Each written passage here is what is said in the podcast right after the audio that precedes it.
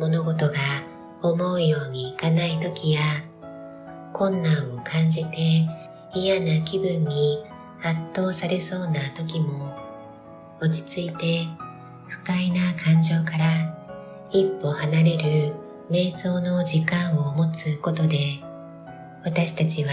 感情をコントロールしやすくなります。考えるほど気分が悪くなるような思考が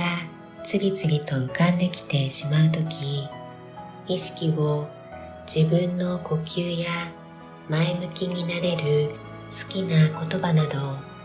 特定の一つのことへ集中することを通して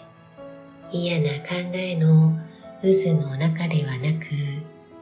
今ここで呼吸をしている安全な場にとどまることを選べるようになります。簡単な瞑想法を覚えることは私たちにとって将来にわたって役立つストレスへの対処法を身につけることを意味します。例えばスマホを触っている時間。ちょっとスマホをテーブルに置いて長方形の輪郭を指でなぞってみてください。長方形の一つの角からスタートして長い辺を角まで進むと次は短い辺でその短い辺を角まで進むとまた長い辺をなぞることになります。角まで来たらまた短い辺を進み最初の角へ戻ります。そして長い辺は4カウント。